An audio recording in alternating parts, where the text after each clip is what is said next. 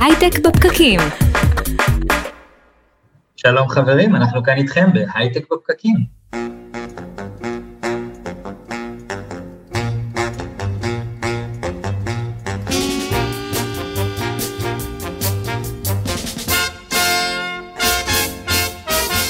אנחנו מדברים על יזמות, סטארט-אפים, טכנולוגיה והעתיד. אנחנו משדרים לכם בפייסבוק לייב, בכלכליסט, באיצטדיון הסטארט-אפ, ואתם יכולים לחפש אותנו גם בסאונדקלאוד ובאפליקציות הפודקאסטים האחרות, פשוט תקלידו, הייטק בפקקים, ואנחנו נהיה שם. בתוכנית היום אנחנו מדברים על המחסור בטאלנט, עלייה מטורפת אה, בשכר והביקוש העצום לעובדים, ואיך גם, איך מתמודדים ומה כל ההשלכות של זה. אז אה, נירית, אהלן. שלום אדר, אתה מרגיש את העלייה של ה-25% בשכר עובדי ההייטק? אני לא. את מתרגשת? אלא זה יעלה לך לדעתי, כאילו. יכול להיות שבדיעבד, כן, עוד מעט זה, זה ישפיע גם עליי. אה, אבל כן, מה, תוכנית בשבילך, נראית. כן, אתה יודע, אה, האמת היא שחשבתי על זה שאנחנו מכירים, אנחנו זוכרים תקופות כאלה, כן, ש...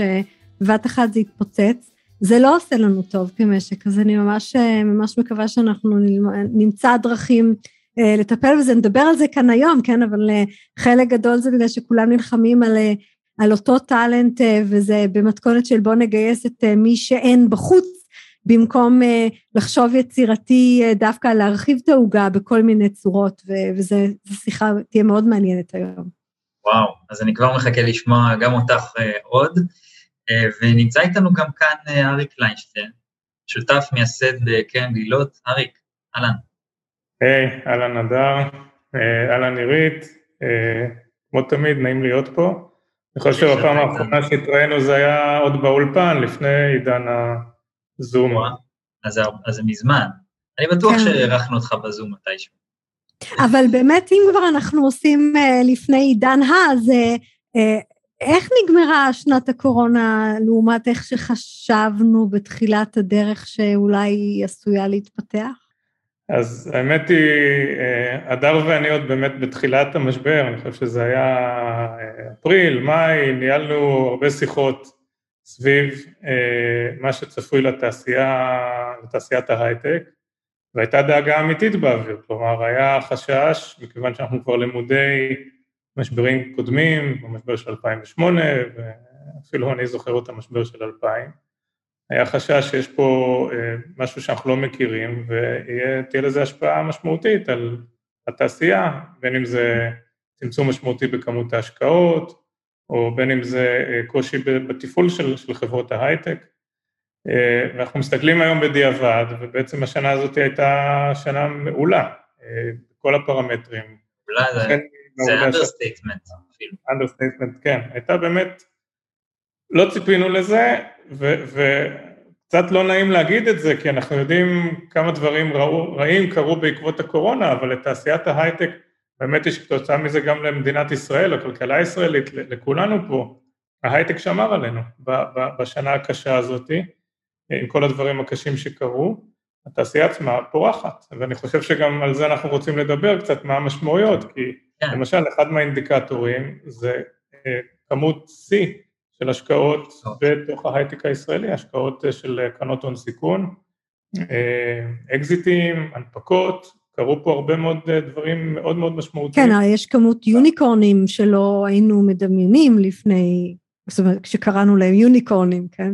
נכון, חלק מהעניין, כלומר ההשקעות האלה גם מבוצעות בשווים מאוד גבוהים, אה, מספרי שיא, אה, לא, היה, לא הייתה תקופה כזאת בעצם בהיסטוריה של ההייטק הישראלי, וזה קורה על רקע הקורונה, וכנראה, או לא כנראה, גם קשור במידה מסוימת. וכמה מזה זה מזל וכמה מזה זה שכל? סליחה על השאלה. אה, שאלה טובה, אני חושב שיש לנו, צריכים לתת הרבה מאוד קרדיט ל, ליזמים ובכלל לאנשים של, של תעשיית ההייטק בישראל. אז אריק, אנחנו בעצם רואים אה, יותר השקעות, יותר אה, ביקושים לעובדים, וכבר גם קודם המצב של הטאלנט היה אה, עודף ביקוש. מה קורה היום מבחינת הביקוש לעובדים? אז כמו שאתה אומר, וזה נכון, חוקי הכלכלה הבסיסיים עובדים בו. יש היצע ויש ביקוש. במונחים כלכליים ההיצע קשיח יחסית, כלומר כמות העובדים פר מקצוע היא לא עולה באותו קצב שהביקוש, שנוצר כתוצאה גם מכמות ההשקעות שהולכת ועולה, אה, ולכן יש פער בין הביקוש להיצע, והפער הזה במידה מסוימת גם מתבטא בעלויות שכר, כי ככה בעצם מעסיקים פוטנציאליים מנסים לפצות על העובדה שאין מספיק אה, אה, כישרונות, אין מספיק אנשים שיכולים למלא את המשרות, והם מעלים שכר. נקודה מסוימת שאני אשמח להרחיב עליה, אם תרצו, תמיד הסתכלנו על הנושא של מחסור בטאלנט, בראש ובראשונה בתור מחסור באנשי פיתוח. תמיד היו חסרים מפתחים, מתכנתים, מהנדסים. אמ, זה לא... מתרחב לעוד תפקידים. לא רק שמה. חסרים לנו גם אנשים במקצועות אחרים, שהאמת היא, זו גם הזדמנות. נכון. כל הזמן מדובר על זה שאנחנו רוצים להכניס יותר עובדים, היום ההייטק מעסיק כעשרה אחוז מכוח העבודה בישראל, הממשלה החדשה הציבה יעד של 15 אחוז, אולי זאת ההזדמנות ואפשר לדבר על זה. אתה אומר שההיצע הוא קשיח, יכול להיות שבהנדסה אולי ההיצע הוא הרבה יותר קשיח מאשר במקומות אחרים, בהם כן אתה יכול לעשות את ההסבות האלה לתפקידי product, HR, marketing וכולי וכולי. אז אני חושבת שזה, בדיוק, בוא נדבר על זה, זאת אומרת, איפה אתה רואה את ה... אמ, את, את, את, את העיסוקים, את הפוטנציאל להגדיל את העוגה. וללכת למקומות שאנחנו מהם לא מגייסים מהם היום. אחד הדברים למשל שאני, זו, זו אובזרבציה שכבר שנים, כן, כל הלא טכנולוגים באמ"ן, איכשהו מצליחים להגיע להייטק. זאת אומרת, הם, הם גדלים בתוך ה ecosystem הזה של, של טכנולוגים, אז הם יכולים אחר כך למלא שורות. את ה biz dev ואת ה product וכולי. אז איפה אנחנו יכולים להגדיל את העוגה ואנחנו לא עושים את זה? אז אני חושב שיש פה תופעה מאוד מעניינת שגם היא הואצה במידה רבה בשנה האחרונה, אבל היא לא רק בשנה האחרונה, אני חושב בעשור האחרון גדלות בישראל חברות גדולות. אם פעם תפסנו את עצמנו בתור המפתחים המוכשרים שיודעים לפתח מוצרים נהדרים, אבל מי שעושה את המכירות ואת השיווק ואת התמיכה ואת כל הפונקציות שהן לא הפונקציות של הפיתוח, הם לא ישראלים, הם אמריקאים, הם אירופאים, איפה שנמצאים השווקים הגדולים. אה, התפיסה הזאת אני חושב משתנה, כי נוצרות פה בארץ או גדלות פה בארץ חברות אה, גדולות שהן בעצם חברות אה, של 360 מעלות, יש בהן את כל הפונקציות, כמובן שמרכז הפיתוח בעיקרו יושב פה וגם על זה אפשר לדבר כי מוציאים היום את הפיתוח גם למקומות אחרים בקצב הולך ועולה. אבל אם נסתכל על שאר התפקידים בחברה, כשחברה הולכת וצומחת, קצב, אחוז עובדי הפיתוח בה לא הולך וצומח באותו יחס, כלומר רוב המשרות אה, משלב מסוים והלאה הן לא משרות בפיתוח, הן משרות בשיווק, הן משרות במכירות, הן משרות בתמיכת לקוחות ו- ו- וכספים ו- וכוח אדם אה, ומוצר וכן הלאה ואין שום סיבה שהמשרות האלה גם לאורך זמן יאוישו אה, על ידי ישראלים. ופה אני יכול להגיד לכם גם מהרבה מאוד חברות שאני מושקע בהן ואני מכיר טוב את המצב בשטח, יש מחסור אדיר, כלומר זה שבאים ואומרים חסרים לנו מהנדסים או מפתחים, לזה אני כבר רגיל הרבה מאוד שנים, אבל היום אנחנו נתקעים גם בקשיים שבאה חברה ואומרת יש לי מוצר נהדר, אה, כל מי שאני פונה אליו כדי לעניין אותו בקניית המוצר, אה, אחוזים גדולים מהאנשים האלה קונים, אבל אין לי מספיק אנשי מסירות שישבו על הטלפון וייצרו את הקשרים האלה. Mm-hmm. עכשיו, כדי להיות uh, מה שנקרא SDR, כן, Sales Development Representative, אתה לא בהכרח צריך להיות מפתח, אתה לא בהכרח צריך לבוא מאמן, אתה צריך להיות עם סט של כישורים שלהרבה מאוד אנשים יש, רק זה כן דורש הדרכה, זה דורש הכשרה, אבל לדעתי זו דרך נהדרת להכניס עוד ועוד אנשים למעגלי התעסוקה בהייטק, זה טוב לאותם עובדים חדשים שיקלטו בתעשייה וזה כמובן טוב מאוד לחברות הישראליות שיכולות לפתוח בעצם צווארי, בקבוק ולא לא לעכב את הצמיחה שלהם. אז אריק, אני... זהו, אני, אני ככה מסתכלת ואני שואלת את עצמי, על מי אתה חושב ירים את הכפפה הזאת? זאת אומרת, אני לא הייתי מצפה, אה, וגם אתה מצפה, לא הייתי מצפה מהמדינה אה, שתתארגן על זה נכון ומהר מספיק, אנחנו, אקדמיה כנ"ל מבחינת הקצב ההשתנות שלה, וגם זה לא הכל אקדמיה, אתה יכול לקחת פוטנציאלית אנשים עם אה, אה, כל מיני סוגי תארים, כל מיני סוגי אפילו ניסיון תעסוקתי ולעשות להם הכשרה. מי, מי תפקידו להרים את הדבר הזה? והסטארט-אפ הזה עם ה-20 איש, או גם לא עם ה-100 איש, גם הוא לא בטוח שהוא יכול ללכת לעשות את זה בשביל השלושה אנשים שהוא צריך. זו שאלה טובה, והאמת היא שאין לי תשובה אה, חדה וברורה. אני לא בטוח כמה אנחנו יכולים לסמוך על אה, ממשלת ישראל בקטע הזה. האמת היא שהיו לי שיחות עם, אה, עם אנשים, פקידים או ממלאת תפקידים בסקטור הציבורי, עד לא מזמן גם לא הייתה לנו ממשלה, אז אי אפשר באמת היה לקבל החלטות על הקצאות תקציביות לתוכניות הכשרה מהסוג הזה. עלו רעיונות, למשל, אה, לממן חלק מהשכר של אותם עובדים שעוברים הכשרות בתוך חברות ההייטק לתקופה מסוימת כדי שלחברות שיעסיקו אותם יהיה כדאי בעצם להשקיע באותם עובדים לתקופה של כמה חודשים, אפילו שנה, עד שאותו עובד כבר יהיה מוכשר ויתחיל להיות אה, אה, פרודוקטיבי. יכול להיות שתוכניות כאלה מהסוג הזה אפשר לקדם אותן. בפועל אני חושב שזה גם אולי הזדמנות עסקית, כן, אם מישהו אה, רוצה להשקיע בקורסי הכשרה, אה, אה, לשתף פעולה עם חברות, אפשר לעשות את זה. כן, יש גופים היום שעושים את זה בקצבים מהירים. כן, אנחנו נדבר בהמשך עם דוגמה אחת ש... של אלוויישן, שזה מה שהם עושים, אבל אני חושבת, אני חייבת להגיד שאני חושבת שיש פה איזשהו סוג של כשל שוק, כי בעצם יש פה את היתרון לקוטן, את החיסרון לקוטן, סליחה, ויש פה הרבה כאילו ההייטק עם כל הכבוד, אנחנו לא מדברים על, ה, על הכמה הגדולים, מדברים על הרבה קטנים, ו, וזה עוד יותר קטן, כי כל אחד זה כמה מקצועות, ו, וכל אחד צריך את הכמה אנשים, ואנחנו לא מצליחים לארגן את הדבר הזה לכדי... אה, אני מאוד מסכים, אני חושב שהתמונת הראי של אה, המילים כישלון שוק הוא גם הזדמנות עסקית. כן. גם ג'ולט נמצאים בדבר הזה. ואני מקווה שאנשים או יזמים ירימו את הכפפה. יש פה בהחלט הזדמנות, כן, כי הרי המחסור באנשי פיתוח הביא גם לבנייה של תוכניות הכשרה בהרבה מאוד מקומות, החל מהאקדמיה, דרך המכללות, דרך בתי ספר, וזה קורה, ופה זה בהחלט הזדמנות. לגבי, מה לגבי אריק אה, אה, פתרונות אחרים כמו לגדול ברמוט, בעצם לבנות, עכשיו אנחנו דיברנו בדיוק על הקורונה וזה שעבר, זום נהיה יותר מקובל לפני השיחה עכשיו, לבנות צוות שהוא יותר רימוט, יותר ידידותי לרימוט, ואז בעצם ככה לפתוח את החברה לעוד טאלנט? זה בהחלט קורה.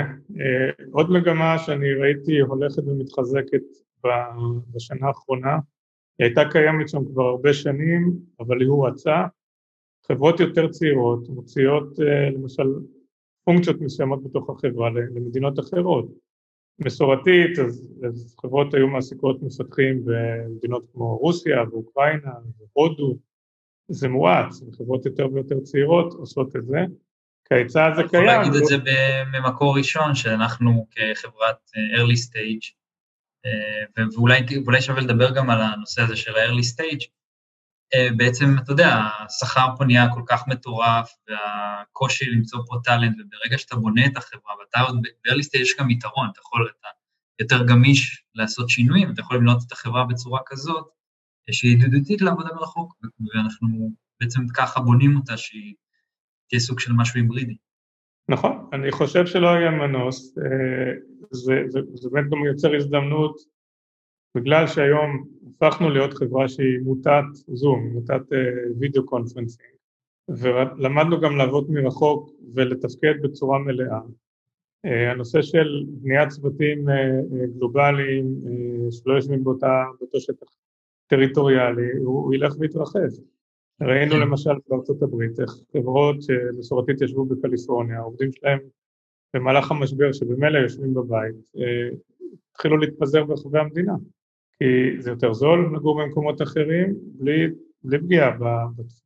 אז המגמה שאנחנו נראה אותה הולכת ומתרחבת מתוך ישראל, וזה גם יתרון שלנו, יש לנו מיקום גיאוגרפי די נוח כלפי טריטוריות או כלפי מדינות אחרות, ונקודה נוספת, יש פה בישראל חברה יחסית מגוונת מבחינת שפות, הרבה אנשים מדברים פה יותר משפה אחת, ובכל חברה בגודל אפילו קטן או בינוני תמצא כבר אנשים ששפת האם שלהם היא לא עברית, והם יכולים לעבוד מול אותם עובדים במדינות אחרות.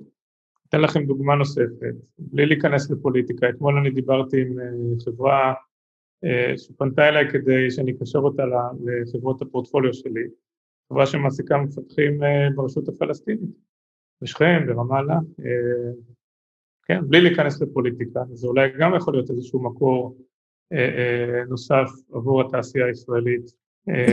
כן, כאילו בעצם בכלל כל הסיפור הזה של אוכלוסיות מגוונות, כאילו עם גם, גם חרד, גם גברים חרדים, גם אה, אה, אוכלוסייה ערבית גם בארץ, כן?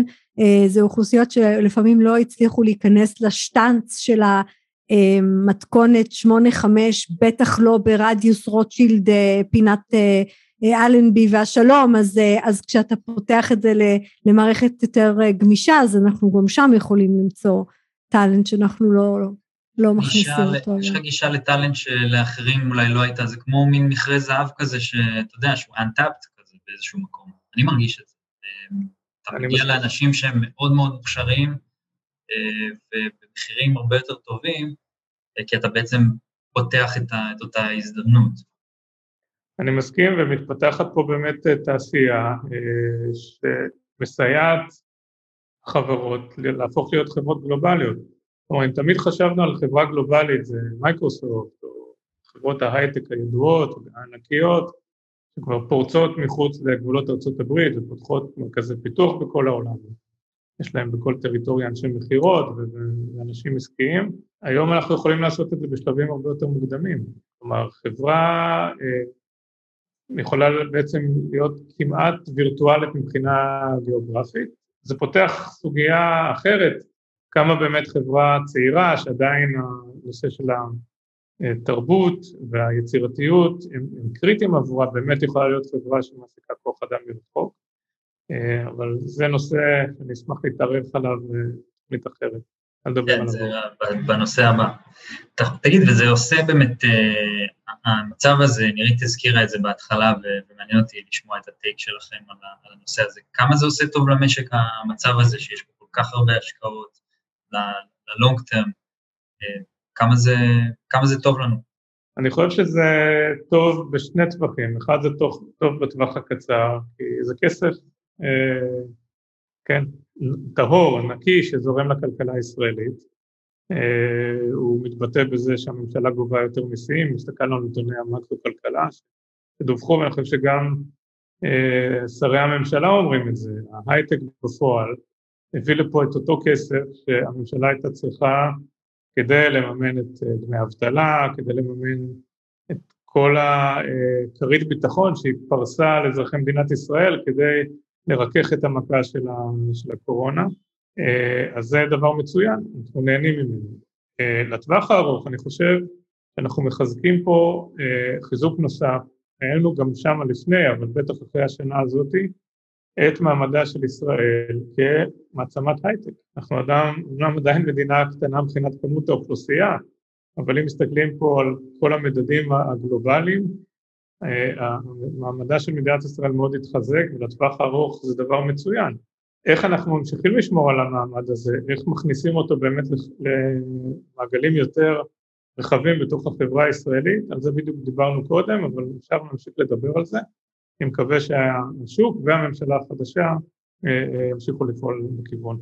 רק אריק, אתה יודע, בהקשר הזה אני אגיד לך מה, מה אני חושבת שיש לדאוג ממנו, כן? אה, כשהשכר עולה בגלל התחרות המטורפת על טאלנט, אפרופו תחילת שיחתנו, וכשהעולם לומד לעבוד גלובלית, זה לא רק שאנחנו למדנו לעבוד דיגיטלית וגלובלית וקצת יותר אינטראקטיבי, אז מתישהו אנחנו עשויים להיות במקום שבו ה-value for money, כן, של הכסף שנכנס לפה ומה הוא מצליח לממן, אה, מתחיל להיות אה, בעייתי לעומת נניח אולי אלטרנטיבות אחרות. עכשיו אני יודעת שההייטק לא נמדד ב...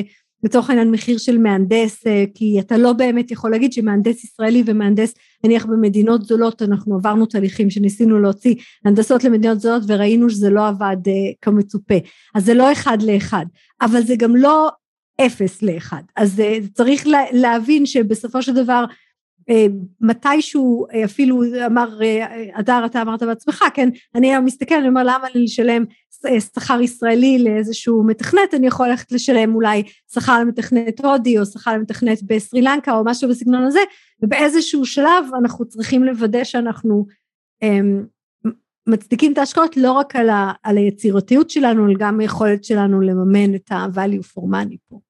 אני, אני מסכים, ואת יודעת, הלכו עלינו אימים עוד לפני כמה שנים שהמחיר של המהנדס הישראלי הוא כבר יותר משל המהנדס האמריקאי. המצב האמפירי בשטח, כמו שאנחנו רואים אותו, שזה לא מרתיע את מייקרוסופט, גוגל, פייסבוק וכן הלאה, חברות הענק, להמשיך להגיע לפה ולשכור עוד ועוד מהנדסים ומתחרים באגרסיביות על כוח האדם הישראלי, הם מציעים פה חבילות תגמול לאלה שהם חפצים לשכור, אה, שלנו, לסטארט-אפים הישראלים, אני חלק מהמערכת הזאת, בהחלט יוצרים בעיה של תחרות. אז בפועל הביקוש לטאלנט הישראלי גדל ולא קטן למרות שהמחירים עולים, וזה בא לרקע ש... שגם בארצות הברית וגם בהודו וגם במקומות אחרים שיש להם מרכזי פיתוח, גם שם השכר עולה. ויש לנו באמת את האיכויות שלנו ואת היכולות המיוחדות שלנו, שכנראה במקומות אחרים, כמו שאמרת בצדק, ניסינו להוציא גם למקומות מסוימים אה, פיתוח, וזה לא תמיד עובד טוב, יש משהו מיוחד בישראל.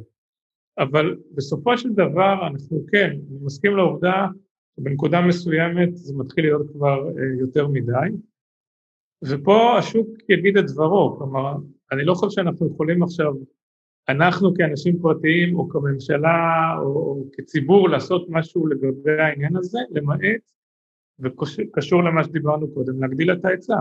אם יש ביקוש שהולך ועולה, אז הדרך לוודא שהמחירים לא יוצאים משליטה, זה פשוט לוודא שיש יותר אנשים שיכולים לענות על הביקוש הזה. זה קורה בכל מקום, היו דיבורים אה, גם ברמה של מדינת ישראל במקצועות אחרים, נסתכל על מחסור ברופאים, אז גם כן דיברו על זה שאנחנו הולכים להיות עוד מעט במצב שהרופאים שעלו בגל העלייה הגדול מברית המועצות בשנות ה-90 יוצאים לפנסיה ויהיה פה מחסור אדיר ברופאים כי האוכלוסייה פה צומחת במהירות. ממשלת ישראל פה לשמחתי, או מערכת הבריאות התעשתה, ובשנים האחרונות כן הגדילו מאוד את כמות, ה... עדיין לא מספיק, אבל הגדילו בצורה משמעותית את כמות הסטודנטים בבתי הספר לרפואה, אשר בשאיפה לפחות חלק מהבעיה תיפתר בצורה כזאת. אז אפשר לעשות דברים, אפשר להגדיל את ההיצע, כי אני, אני מאמין מאוד גדול בעובדה שאנחנו, במדינת ישראל יש הרבה מאוד אנשים מוכשרים, שלא עובדים בתעשיית ההייטק, אלא עובדים בתעשיות שאולי יש להן פחות פוטנציאל צמיחה, אולי מציעות פחות הזדמנויות להתפתחות אישית וגם שכר יותר נמוך, ואין שום סיבה שהם לא יעברו הסבה מקצועית. זה נכון שלא כולם... אנחנו מסכימים. אתה מדבר אבל על, על, על שכר יותר נמוך, ואני רוצה גם לגעת בזה, פערי שכר. בסוף אין, אין מנוס מזה שבסוף יהיו, הפערים הולכים ומתרחבים. זאת אומרת, הכסף הזה הולך ל...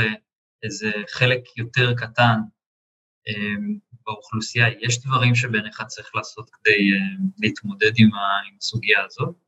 אני, אתה יודע, אדר, זו טענה שעולה תמיד אה, בשנים לפני שיש משבר בהייטק. כלומר, ואז קורה המשבר, ובתקשורת אוהבים לפרסם את הידיעות על הפיטורים המסיביים שקורים בחברה כזאת או אחרת, ו... מהנדסים אה, שבוכים במסדרונות וכן הלאה וכן הלאה. זה הדרך היחידה האפקטיבית, הרי יכולה להגיד בואו בוא נעלה את המיסוי ונעביר אה, את המיסים האלה לאנשים ש... זה לא יעבוד, כלומר אני חושב שהדרך היחידה באמת לצמצם פערי שכר זה פשוט להכניס יותר ויותר אנשים למשרות האלה שיכולות להיות משרות שמשלמות בצורה יותר טובה כי הן מייצרות יותר ערך. כי שם הביקוש. כמה יהיה, זה, זה היה הפתרון, ואני חושב שזה בהחלט אפשרי. וחזרנו להרחבת המעגלים. כן, הוא, הוא, הוא מספר לא קדוש, כלומר אנחנו חיים איתו כבר אה, עשור, כן, והוא לא גדל. למרות שהאוכלוסייה פה גדלה, התעשייה גדלה, עדיין המספר הזה לא גדל, ואני מאוד מקווה שכן, כמו שדיברנו קודם, ממשלה, סקטור פרטי, כי אני, אני באמת מאמין שזה אפשרי. זה לא יקרה, לא נעבור תוך שנתיים ל-15 אחוז כמו שהממשלה הנוכחית כתבה, אבל אפשר בצורה סיסטמית להגדיל את אחוז הכוח אדם שמשתתף בתעשיית ההייטק, עם כל המשמעויות החיוביות של זה. אריק ליינשטיין, מייסד שותף בקרן גלילות, תודה רבה שהיית איתנו, היה מרתק, שיהיה אחלה יום. תודה רבה, הדר, תודה נירית.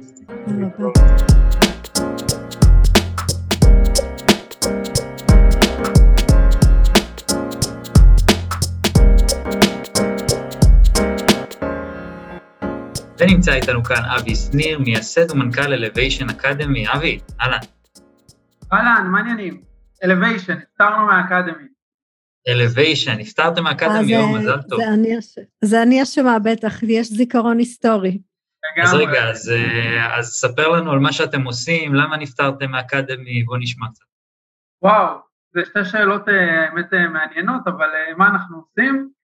אנחנו נמצאים בעולם של למידה ארגונית, corporate training, ואנחנו אחרי שבע שנים שהתעסקנו עם למידה בכלל והכשרות, גם בעולמות של B2C ו-B2B, ככה בשנה וחצי האחרונות באנו עם מודל שהוא רק B2B לעסקים, בו אנחנו מתמקדים בארגונים וחברות ובונים ומתפעלים בשבילם אקדמיות כישורים פנים ארגוניות, כדי לעזור לשנות מטריקות עסקיות ראינו באורך, לאורך השנים שלמידה היא כלי סופר משמעותי כדי uh, להזיז את המחט על מטריקות, בין אם זה מטריקות שקשורות פנימית לעובדים של, uh, של HR, של משאבי אנוש, בין אם זה מטריקות שקשורות לגיוס עובדים חדשים, ולפעמים גם מטריקות שקשורות לפאנלים של שיווק או של שימוש נכון במוצר, um, וראינו מצד שני גם שהארגונים ככה הלכו לכיוון שהוא מבין את הערך של למידה, קצת כמו marketing לפני איזה 12 שנים, יותר אסטרטגי, לא משהו שהוא כזה בצד, יותר מדיד, יותר מחפשים את ה-ROI, את ההחזר על ההשקעה, ומשתמשים בו ככה, ושהם גם יצאו קצת מהעניין של רק content ונטפליקסים ונכנסו יותר ל context ארגוני, ולכן הקונספט של לבוא ולבנות אקדמיה פנים ארגונית ולתפעל אותה כמשהו שהוא איזשהו תהליך עסקי שאפשר לעשות לו outsource, מה שנקרא business operation process outsource, הוא משהו שהוא uh, מעניין, אנחנו עובדים שבע שנים בישראל ובאירופה פתחנו שנה שעברה, בגרמניה. עם... אבי, בוא, בוא נדבר רגע שנייה אחת, אתה יודע, אתה מדבר על אקדמיה פנים ארגונית וזה זה בסדר, אבל אני, אני מכירה את הפעילות שלכם כבר הרבה שנים, וחלק ממה ש... באמת עושה אתכם יחסית אה, ייחודיים, אה, זה, ואתה ככה אמרת את זה והגלצת את זה, זה הסיפור הזה של אקדמיה למיומנויות. זאת אומרת בעצם אה, אנחנו רגילים לחשוב על קורסים ואני זוכרת את, את, את Elevation Academy עוד מהתקופה ש, שהדרך שבה דיברת עליה זה שבעצם אתה מלמד את המקצועות ש, שלא לומדים במקום אחר, כן, את אותן מיומנויות ייחודיות, למשל אתה סטארט-אפיסט, אולי סיימת טכניון, אבל עדיין אתה צריך ללמוד uh, כל מיני uh, דברים שקשורים בסושיאל או, או בקסטומר או דברים בסגנון הזה, ואף אחד לא לימד אותך, וזה היה המקום שנכנסת, ובעצם אני חושבת שזה מאוד מעניין, כי אתה בעצם עושה את אותו דבר היום, אה, בתוך ארגונים בעצם אנחנו רואים יש כל כך הרבה מיומנויות חדשות בתוך העולם החדש והדיגיטציה, בוא נדבר על זה רגע.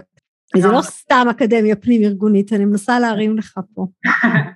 אז uh, בסוף כשהקמתי את החברה, אז uh, ה vision היה ב-2014, זה שהסתכלנו על 2030 וראינו, וגם יצא לי, נזכרתי בדיוק לפני שש שנים באיזו שיחה שהייתה לנו, לי ולנירית, שעם 60% מהמשרות הכי טובות שיהיו ב-2030 עוד לא נוצרו, אנחנו עוד לא יודעים מה הם יהיו, אז איפה ה-R&D של עולם התעסוקה?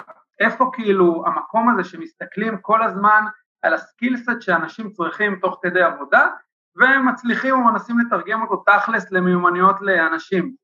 לאורך זמן, כמו שאמרת, אנחנו מסתכלים על זה עכשיו לארגונים, אה, בעיקר מבחינת אה, מודל עסקי, בסוף אנחנו רוצים להגיע לאנשים ולעזור להם אה, לשנות ולהשתנות, ויש דרך לעשות את זה בלי שהם ישלמו אלפי שקלים בצורה ישירה, זה עדיף, אבל באמת הארגון עצמו גם רוצה להשתנות, כל ה shifting של האוטומציה וכל מה שקרה בקוביד בכלל, גרם לארגונים להבין שאפשר להסתכל על skills, על skill set ולצאת קצת מהמקובעות הזאת של אה, תפקיד, וזה עשה מלא מלא מלא שינויים ואנומליות. לדוגמה, אה, אם לפני זה הייתי אומר שיש איש marketing ויש אנליסט, אז היום אני רוצה שהאיש marketing יהיה לו הרבה יכולות data ואנליסטה, כן, והוא צריך, ואולי נפרק את המחלקת אנליסטים, כי כאילו זה כבר משתנה, והמעצב הוא צריך קצת יכולות של תכנות ושל front-end uh, נגיד, הוא הופך להיות מעצב full stack, כאילו משהו קצת אחר, שיודע גם לייצר את הפיסטים, גם לייצר כאילו את העיצוב, גם, גם לכתוב אותו, כאילו כל מיני דברים שממש משנים, וזה לא רק בדברים טכנולוגיים, אני רואה את זה גם בדברים שהם קצת יותר מסורתיים, כי זה קצת גם בא כי, כי חברות מאיזשהו אולי אה, נקודה שהם ככה של כאב, ניסו להתייעל ולעשות יותר עם מה שיש. אה, אגב, כי היה חסר אנשים? חל"תים, להתייעל, לעשות פחות, ופתאום, רגע, אז אולי התיאור משרה שהיה תמיד למשרה מסוימת הוא בנוי ככה, אבל בוא נכשיר רגע את הבן אדם הזה שידע לעשות גם את זה, ובוא נחשוב על זה שנייה בצורה שונה. ואתה בעצם אומר, יש פה, היה פה באירוע הזה אפילו של הקוביד, כן, של הקורונה, היה הזדמנות להגדיר מחדש את ה... אפילו את מה אנשים עושים, את המשרות, את איזה דברים אולי לא חייבים לעשות, ואז אתה צריך לקחת אנשים שהתרגלו לעשות סוג מסוים של עבודה, ולייצר להם הכשרה um, על סקילסט שאין להם בשביל להתחיל לעדכן להם את המשרה.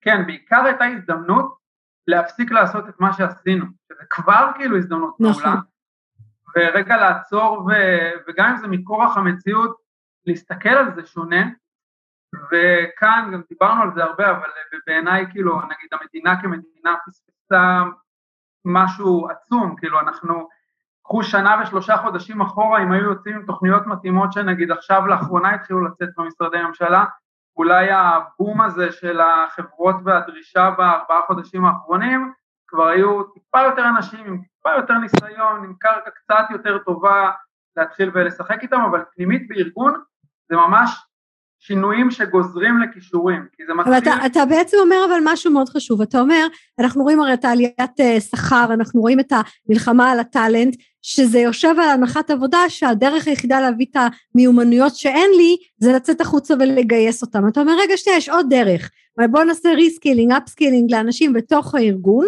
או אגב לחילופין נפתח את ה pool, את ה pool העומד לרשותנו בזה שנמצא אנשים שהם קצת ליד ונעשה להם איזשהו דלתא של skill set.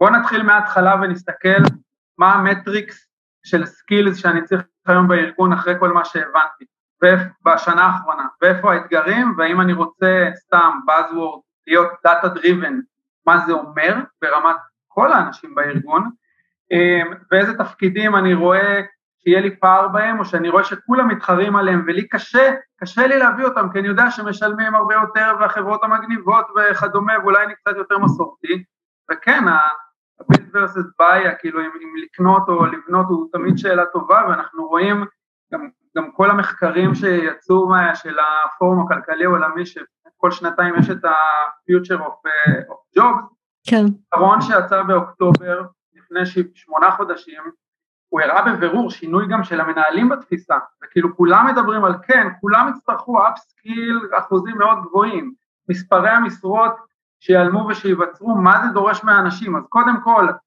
מה עשינו ורגע נפסיק, ואז להסתכל באמת להבין איזה כישורים אני צריך, איך אפשר אה, לבנות אותם בצורה הכי נכונה עם הצוותים שיש לי, עם האנשים שיש לי, ולתת הזדמנויות לאנשים, כי גם כשבודקים את זה כלכלית, לפעמים הרבה יותר make sense להכשיר אנשים מאשר אה, לנסות לגייס אנשים לתפקידים חדשים, עשינו את זה ממקומות שהם לא טריוויאליים לזה בשנה האחרונה, עם בנקים, עם מקומות שהם לא, אה, לא, לא רק בגוגל נגיד ככה.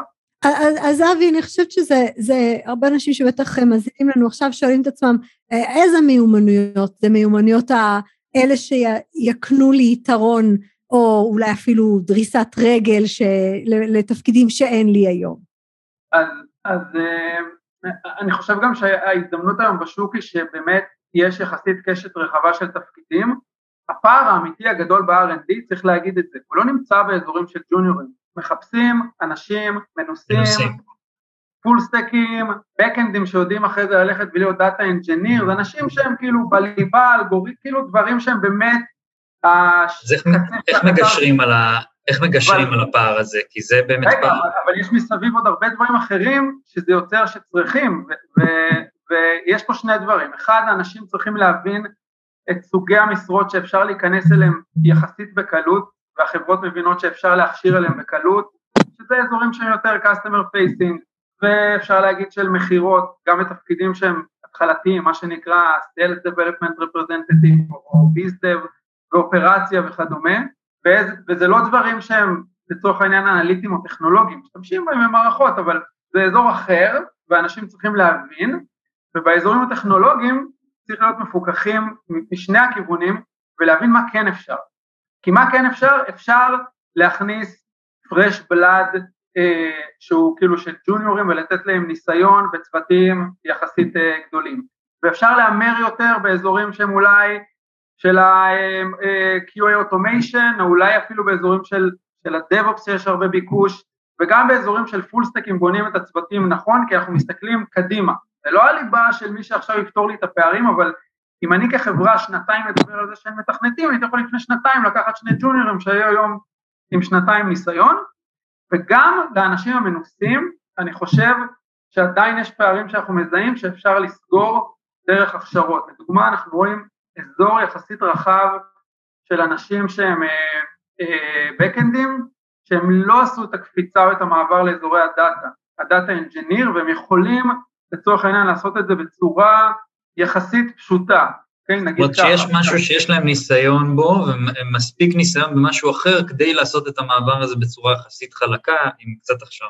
לגמרי, וזה צריך לבוא משני הכיוונים, כי, כי חברות בעיניי, ואנחנו מסתכלים עכשיו על, על עשרות חברות שהן כבר, הן כאן כדי להישאר ולגדול, הן חושבות אסטרטגית, הן יכולות ממש לבנות אקדמיה משלהם, שהיא בונה pipeline של אנשים שהם רוצים להגיע אליהם, כי בסוף זה, זה הבן אדם, מה הוא מביא איתו ואיזה יכולות, וללמד אותם את הטכנולוגיה שנלווית לאורך זמן, זה יכול להיות גם משהו שמלווה בתואר, זה יכול גם ללכת קצת אחורה, וזה יכול להיות סתם לאנשים שעכשיו עושים להם הכשרה כדי להביא אנשים עם מוכנות יותר גבוהה לחברה, אני אומר לכם, חישבנו את זה בעלות תועלת, בעלות כלכלית, זה משתלם יותר, הגרף פרודוקטיב, פרודוקטיביות מתחיל גבוה יותר, ובעלויות שיש היום בשוק של אה, השמה, זה פחות או יותר...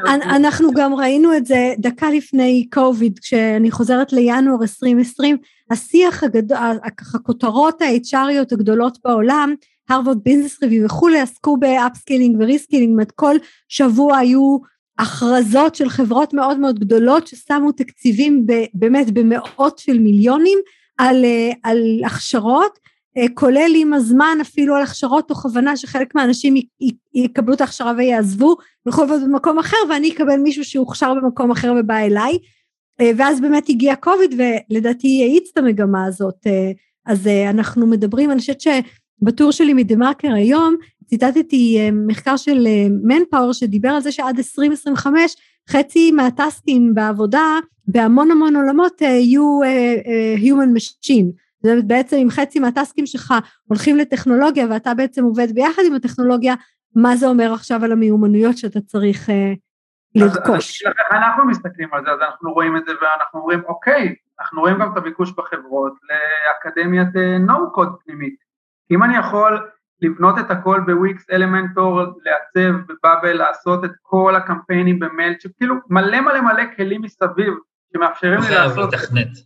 את כל ה flow בלי לתכנת, אז זה skill set שאני צריך לתת היום לעובדים, ועוד דבר מעניין נראה לי על מה שאמרת על הקוביד, זה שיש איזשהו שיח כזה גם על, על, על מי אחראי על זה. זאת אומרת, אני הרגשתי לאורך השנה, ובאמת לפני הקוביד כולם דיברו על אופטימיזציה של שוק התעסוקה. כולם עובדים, יש אזורי אבטלה נמוכים יחסית במדינות כאילו אה, מערביות חזקות, 3%, 4%, גם בישראל, איך עושים אופטימיזציה לזה שאלה שהם עכשיו נעלמים עם היכולות שלהם, אנחנו מכשירים אותם לכישורים רלוונטיים, ואיך שומרים על זה ככה, ופתאום הקוביד שינה רגע את כל, ה, את כל הדברים, הכניס מונחים חדשים, ואז זה התחיל להיות, האם רק אני אחראי על, ה, על הדבר הזה, על הכישורים שלי, האם החברה היא אקאונטבל כאילו לסקילסט שלי כעובד וזה חלק מה, מההסכם בינינו, שאני נשאר כאן והיא דואגת לעדכן אותי. האם המדינה... אולי חלק מהתנאים של העבודה אפילו. כן, גם. כן. והאם המדינה שאני חי בה צריכה לאפשר לי לקבל דמי אבטלה 100% אם אני עושה הכשרה מקצועית, לעודד אותי ולתת לי הכשרות up to date שמבוססות על נתונים אמיתיים ועל התעשייה ומראות באמת מה צריך ולא כל פעם במסיבת עיתונאים להגיד שחסר רתכים ונהגי אוטובוס שזה גם חסר וגם חשוב אבל כאילו... אבל זה אגב חסר כבר אנחנו מדברים על זה שבע שנים נכון. לפחות ואז השאלה היא מה עשינו. קדימה, כאילו, אם האוטובוסים יהיו כאילו בנסיעה, בנהיגה זה נכון, אבל לפני שאנחנו הולכים רגע למדינה, זאת אומרת, זה יותר נכון להחזיר את זה לארגונים, כי אני חושבת שהשיח לפני שנתיים שלוש, זה היה שזה בעיה שלנו. זאת אומרת, אם אני הפכתי להיות לא רלוונטית לשוק התעסוקה, פיטרו אותי, הלכו גייסו מישהו אחר. אנחנו בעצם אומרים לארגונים כבר עוד, עוד שוב, עוד לפני קוביד, אתה כבר לא באמת יכול לפטר לגייס, גם כי המס, הכמות ה... אנשים שהופכת להיות לא רלוונטית לך, הופכת להיות כל כך גדולה באחוזים, שאתה בעצם תוך עשר שנים תייתר למעלה מחמישים אחוז מכוח העבודה שלך מבחינת מיומנויות, ובצד השני אתה לא יכול לגייס כי הם לא קיימים בשוק, ואז בעצם חברות צריכות היו להיכנס לתוך, ה, לתוך השוק הזה, ואתה אומר להם היום, היום זה בוודאי נכון, זאת בהגדרה בילד לעומת ביי, כן, תבנו את מי שיש לכם לפני שאתם הולכים לחפש בחוץ, זה מאוד, אה, זה מאוד חשוב וזה אפשרי. בדיוק, לאזורים שאפשר, ואני, ואני אומר לכם שטכנולוגית עשינו תהליכים מדהימים עם חברות מסורתיות באזורים של אנליסטים לדוגמה. data analyst או business analyst, כאילו זה כל כך ניד היום וכל כך קשה להתחרות על, ה, על האנשים שבאים עם ה skill set בתוך מה שקורה היום אה, בשוק, ויחסית אה, אנשים שמבינים את ה business ובאים עם הצד העסקי ויש להם אה, קצת... אה, לצורך העניין יכולים לעבוד באקסל. זהו, אפשר להלביש על זה כלים, אז אקסל לוקחים לעוד כלי מתקדם ושמים SQL ועוד כלי ויזואליזציה, אבל הם מבינים את הקונטקסט של הארגון וזה עובד, עובד נפלא, ממש. וזה אגב דוגמה מעולה למיומנות ליבה חדשה, זאת אומרת, זה, אני כאילו, אני מסתכלת היום על ארגון, לא יכול להיות שארגון לא יעשה הכשרה למיומנות ליבה חדשה שקשורה בעבודה עם data, כי, כי יש מעט מאוד אנשים שבעוד כמה שנים לא יצטרכו ברמה כזאת או אחרת לדעת לתשאל, לעבד, לספר סיפור וכולי מתוך ה data. כן, למרות שאותי גם יותר מעניין זה המעגלים מסביב. זאת אומרת, אנחנו רואים ארגונים מסורתיים שיש להם מחלקת data חזקה. עם scientist, 12-15 אנשים, הכל בסדר. כמה מהעשרת אלפים אנשים מסביב יכולים באמת להיות חלק מהמאמץ הזה לקרוא משהו שהוא ספציפי מבחינת הדשבורדים וכדומה, וגם אה, להיות בתוך, ה, בתוך השיח הזה. צריך לקחת את זה לשם. אה, ו- ואני חושב שקונספט כזה, כאילו כש- כשאנחנו אומרים אה, אקדמיית כישורים פנים ארגונית, אנחנו מדברים על לקחת נושא ורטיקלי, לדוגמה דאטה. אקדמיית דאטה פנים ארגונית. אנחנו בונים את זה משלוש שכבות, שכבה בסיסית של מיומנויות בסיס, data literacy, מה זה נתונים, מאיפה הם באים, איך הם נאספים, קצת, קצת Buzzwords וכדומה, איך מקבלים החלטות? בצורה מבוססת נתונים, ויזואליזציה, storytelling של נתונים, כולם צריכים לדעת לקרוא את הדשבורדים מהמערכת הארגונית, מעל זה יש כבר אנשים בחטיבות מסוימות שצריכים לדעת גם כלים, כי הם יוצרים חלק מהדברים, ומעל זה כבר יש מומחיות. אז בעצם אתה אומר, כשאנחנו? מסתכלים על מיומנויות, בואו ננסה לזהות מה זה ליבה, וליבה זה אומר אפשר לתת basic לכולם, להבדיל ממי לומד אה, או מי מגייסים, ובאמת אולי צריך לגייס כמה data scientist מומחים, אבל אה, פעם אמר, אה, שמעתי סמנכ"ל של בנק שאומר, אני יכול לקחת טכנולוגים ולמד אותם את הבנקאות, ואני יכול לקחת בנקאים ולמד אותם טכנולוגיה. אז אתה לא תהפוך אותו עכשיו ל data scientist הכי מוכשר שלך, אבל בדרך יש הרבה מאוד מיומנויות שאתה יכול להקנות לו. חד משמעית. ואז בסוף האנשים האלה, זה, זה ממש עוזר, בסוף תלוי מה ה-KPIs, אבל זה עוזר אליהם. ואם עכשיו אתה, האתגר הכי גדול שלך זה להוריד את ה... זמן או העלות של הגיוס, time to hire או cost of hire, אז זה אפשר... ברור, זה ברור, זה, זה נשמע לי, אה, אבי, כמו משהו שהיה צריך להגיד לפני כמה שנים, ולא נראה לי שצריך להגיד היום. אני ממש מקווה שלא צריך להגיד היום. אני גם. אז, אה, אז, אז אקדמיות כקונספט הם אה, בעיניי כאן גם כדי לגדול ולהישאר. אנחנו רואים שהם יכולים להשפיע, גם אם אתה רוצה לעשות את זה אל מול לקוחות כדי להשפיע על שימוש במוצר או דברים אחרים, גם אם לגייס אנשים אחרים. וגם כלי, וגם כלי אטרקטיביות אה, כמעסיק, ברור, אנחנו מסכימים, הדר, אתה אמרת את זה מקודם, נכון ש... כן. או, או הכשרה של כישורים חדשים, ואני רגע סוגר את הלופ ששאלת לאקדמיה, דווקא בגלל זה הורדנו את האקדמי. אני אשים בצד את המכתב איום בתביעה מהמל"ג, ונדבר על זה שבכלל כקונספט אקדמיה, אני חושב, אני מאוד מחכה לראות מה קורה בארץ, יש סקר ענק מבריטניה של איך האוניברסיטאות השתנו שם ושינו בקוביד, הם חייבים לצעוד קדימה, כי הפער בין מה שהם מייצרים כן. למה שקורה בתכלס הוא גדל. כן, כן, ואגב לוחות הזמנים של מל"גים, גם זה מהטור שלי היום, לוחות זמנים של מל"גים בעולם לאישור קורסים להבדיל מהשתנות הנדרשת הם חלק מהבעיה. אבי שניר, מייסד מנכ"ל אלוויישן, תודה רבה שהיית אצלנו, גילי אקדמי. אחלה יום. תודה רבה. אנחנו מתקרבים לסיום, תודה נירית שהייתי איתי כאן, תודה לאורית טולדנו וטל חי. תודה נירית. תודה להדר חי. תודה גם לכלכליסט ולרדיו תל אביב על שיתוף הפעולה, ואם יש לכם אה, שאלות ורעיונות לתוכניות, או שבא לכם אה, סתם אה, ככה להגיד משהו, אתם מוזמנים לקבוצה הייטק בפקקים בפייסבוק. אנחנו הייטק בפקקים, ואנחנו נתראה בשבוע הבא.